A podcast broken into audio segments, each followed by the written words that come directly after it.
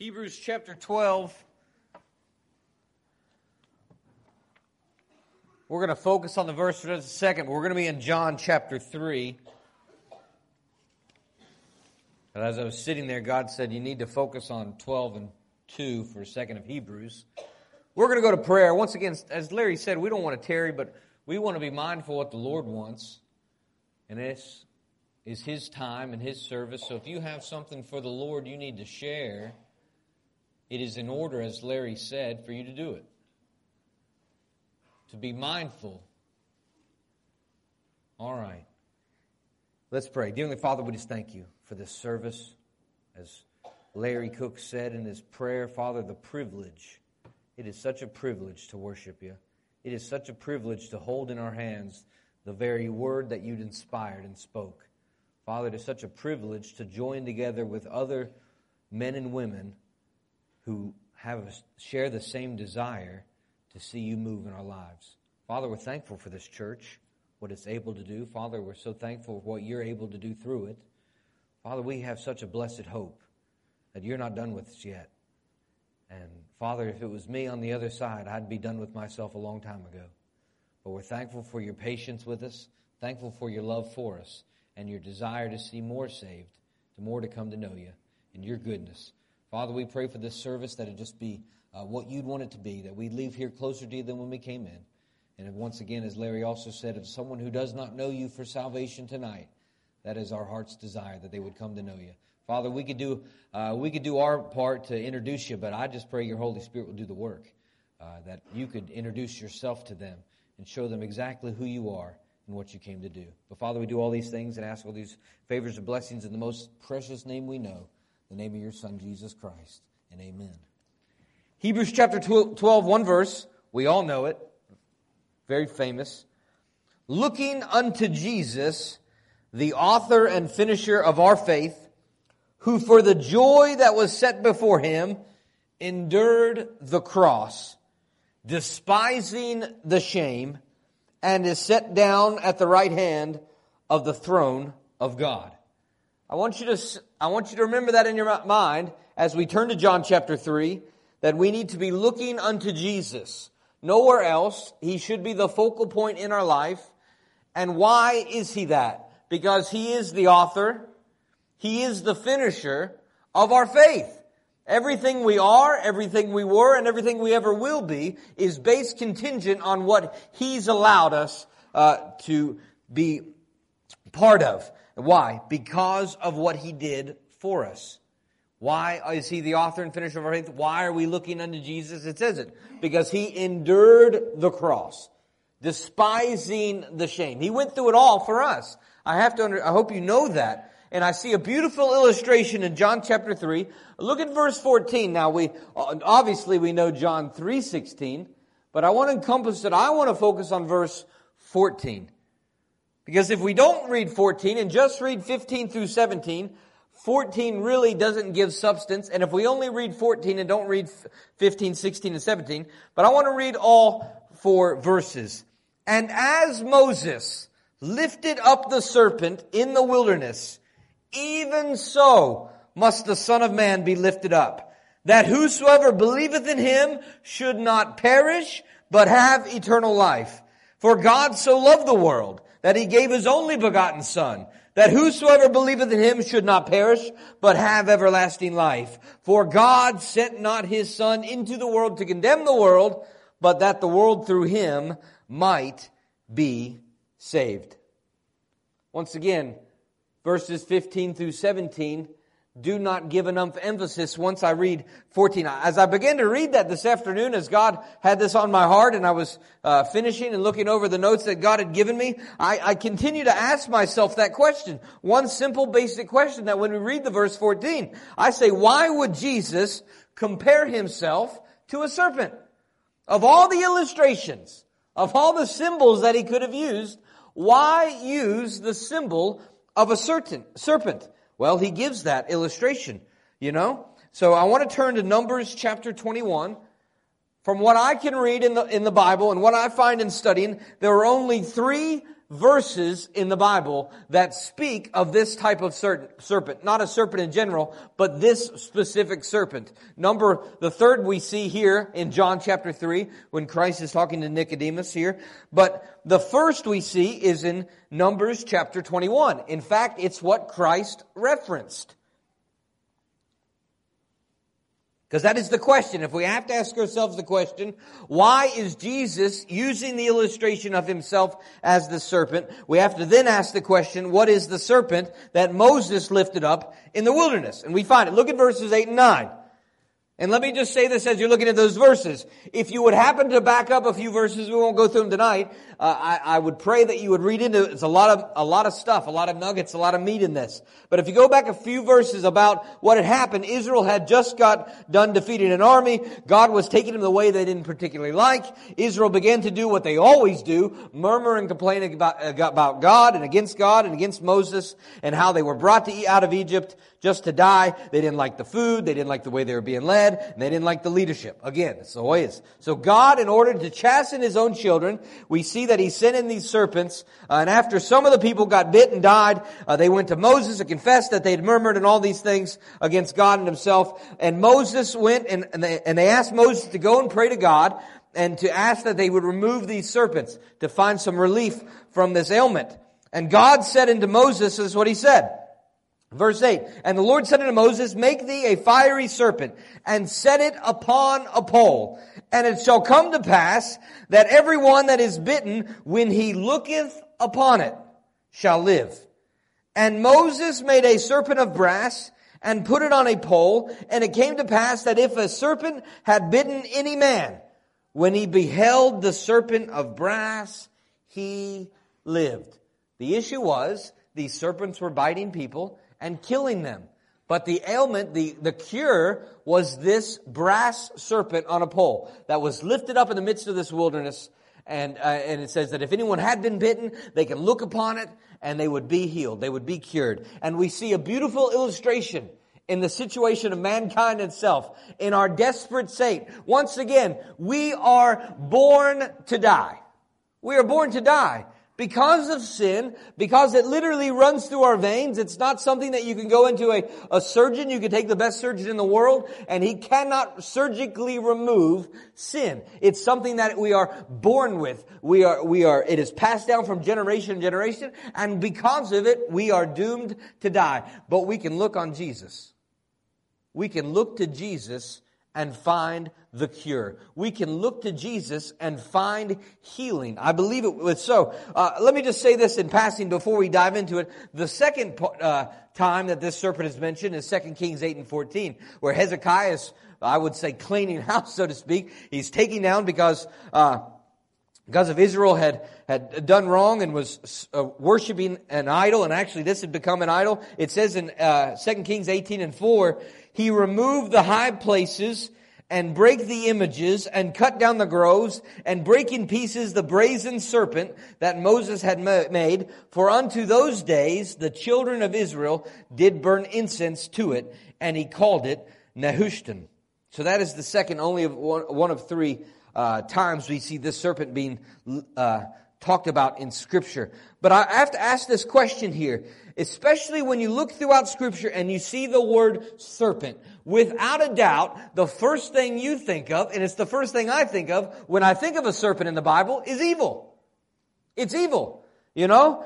Most notably, the devil. Uh, Genesis chapter 3, we see it. 2 Corinthians 11 and 3. We see also uh, Revelations 12 and 9. I believe Revelations 20 and 2. That the serpent is called crooked. He's evil. Job 26 and 13. Isaiah 27 and 1. I tried to look up as many verses. But the connotation of the serpent is evil. It's crooked. It's, it's all the way from the beginning. We see uh, that this is the case. This is the background for it. In fact, we see all the way at the beginning that the serpent was the first creature to then be cursed, according to Genesis 3 and 14. The serpent was cursed. There are so many more examples of where we see that the serpent is clearly and undeniably associated with evil. And yet Christ would say that he, as that serpent that Moses would lift up, bear with me for a second. Also, we see here that uh, God told Moses to make this serpent out of brass. Now, we see brass is typically was associated with judgment. In fact, we see that many of the things, the altar itself was made of bronze, made of brass. Everything that was dealt with, typically in the temple uh, of the utensils that were made to deal with the altar, was made with brass. In fact, I wrote this down. Uh, these things that dealt with sacrifices, of which many had something to do with the forgiveness of sin, as if it was back then taking sins, and obviously we remember, uh, notably the Day of Atonement, which would move back sin for one year. We see all this playing a, a part in what I believe that he allowed Moses to go through that and to, and to put that in the wilderness just to be an image of Jesus Christ for coming. Let me go on to say this. While thinking of the, on that question of why Jesus would compare himself to a serpent, the word cursed, as we just said, come to mind. The serpent was the first creature to be cursed. God uses a, a picture of the result of their sin to also be the cure that they needed to focus on. What do you mean by that? So, what came into Israel to, uh, that bit these the, the Israel children? It was this, it was these serpents, right? And yet it was a very serpent that would be the cure for that very bite, that very poison, that very death that was bringing them on. And we see the same illustration Jesus Christ who stepped out of glory in the likeness of what? Man. you see, we ourselves are cursed because of the fall. And we ourselves are our own judgment. Once again, uh, we, we, we have to, the wages, uh, Romans 6 and 23, the wages of sin is death. That is us. Now man had sinned. Man had become his own judgment for that sin. So God used his own very own son in the likeness of the very judgment that he sought to be the cure. I love that. It's so beautiful. In the instructions that God gave Moses throughout the throughout the Old Testament for the Israelite children. He also made mention of, of, uh, of, of one hanging in the air as we see the serpent being risen on a pole and we see Jesus Christ obviously on Calvary. We see in Deuteronomy 21 and 23 it says this, His body shall not remain all night upon the, on the tree, but thou shalt in any wise bury him that day. For he that is hanged is accursed of God that thy land may not be defiled, which is the Lord thy God giveth thee for the inheritance. God said that the body should not remain on tree. Any body that remains on a tree would be cursed. Would be cursed. Now, Galatians 3 and 13 says something very important. It says this, Christ hath redeemed us from the curse of the law. How? How did he redeem us from the curse of the law? Being made a curse for us. For it is written, Cursed is every one that hangeth on a tree. The very thing that came into this, into the camp, the, uh, in the wilderness, these serpents that were destroying left and right, they came to, they came to Moses and said, you pray to God, give us some relief, give us some cure. We, we're dying out here. And God literally told Moses to make this brass serpent, to raise it in the air, and he said, I promise you, if you look upon the serpent, anybody that's been bit, anybody that's been infected will be healed. And yet we see in John chapter 3, before he says John 3.16, and literally John 3.17, which I, which I love, where it says that God didn't send his son to condemn the world, but that through his son the world might be saved. But yet this illustration, this beautiful illustration that, that really on the surface doesn't make a lot of sense until you understand the Old Testament. I can't stress that enough, the importance of knowing the Old Testament, because it is the schoolmaster. It is the foreshadowing of things that are coming. You know? The old has been passed away, but it's, it brings into the new effect that we have a New Testament, which is through the life and death and resurrection of Jesus Christ. So when I see in John chapter 3 verses 14, it makes so much more sense. As Moses lifted up the serpent in the wilderness, even so. In the same regards. That listen, let me just say this right now. God does not want us to die. I believe it's in uh, Second Thessalonians. We are not appointed for wrath, but unto salvation. I can't remember the exact verse. He wants us to be saved. He wants us to be healed. And the fact is, without Jesus Christ being the author and finisher of our faith, without looking upon Him, without any brazen serpent in the wilderness, there was no cure. Without Jesus Christ on the cross, that's the thing about religion today. You take away the cross, you take away Calvary, we're hopeless. We're hopeless. There's nothing else. Without the shedding of blood, there is no remission for sins. We talk about cancer. So many we know that have cancer. Oh, we're hoping it'll go into remission. We're hoping we can fight this thing. We're hoping we can stop it from progressing further. The Israel children in, in the wilderness here, they were looking for a cure. They were looking for some healing. And finally, Moses, through God's instruction, raised up that brazen serpent. But we see the, a beautiful illustration that pointed to something so much more of Jesus Christ. He became the curse for us. The very judgment that we deserved, the very wrath that we deserved, the very death that we deserved, He became that for us. He wants us to be free. I think of that snake bite. Once again, we see Jesus as a perfect, sinless sacrifice. How? Because because the Holy Spirit was his actual father, once again, that the Holy Spirit conceived with Mary, that he had a, he did not actually have sin. He didn't actually, that sin was not passed down like it is for you and me. No matter what I might do, uh, no matter what we could do, uh, when me and Megan had children, that sin was passed to our children through the blood of the Father. Through me, it's just because it's who we are as, as, as humans. But the beautiful thing about Jesus Christ is he did not inherit that sin.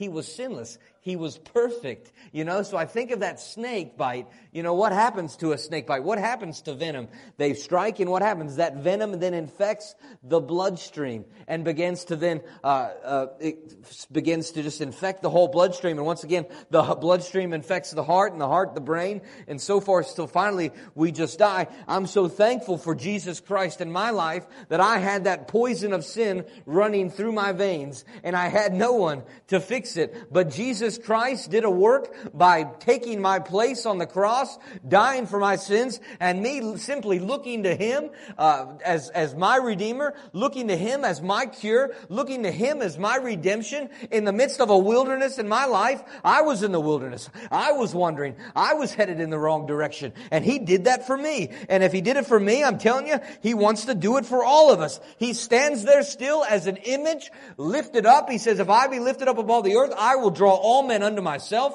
You know, that's what he does for us. This beautiful illustration that if we take him off the cross, if we bring him down and say, listen, you know, it's no more. Uh, listen, there's one thing that's not an idol. And, and as we see that, uh, uh, Nehemiah, I believe it was. No, Hezekiah was the one in uh, 2 Kings 18 that tore it down. They began to worship, instead of worshiping God, they made that uh, an idol. They made that brazen serpent and it began to break it down and all that. And I could say, I don't care, uh, thousands and thousands, I'll even say millions of things. You can even say the bricks and mortar of this church can become an idol if you allow it to. But one thing will never be an idol.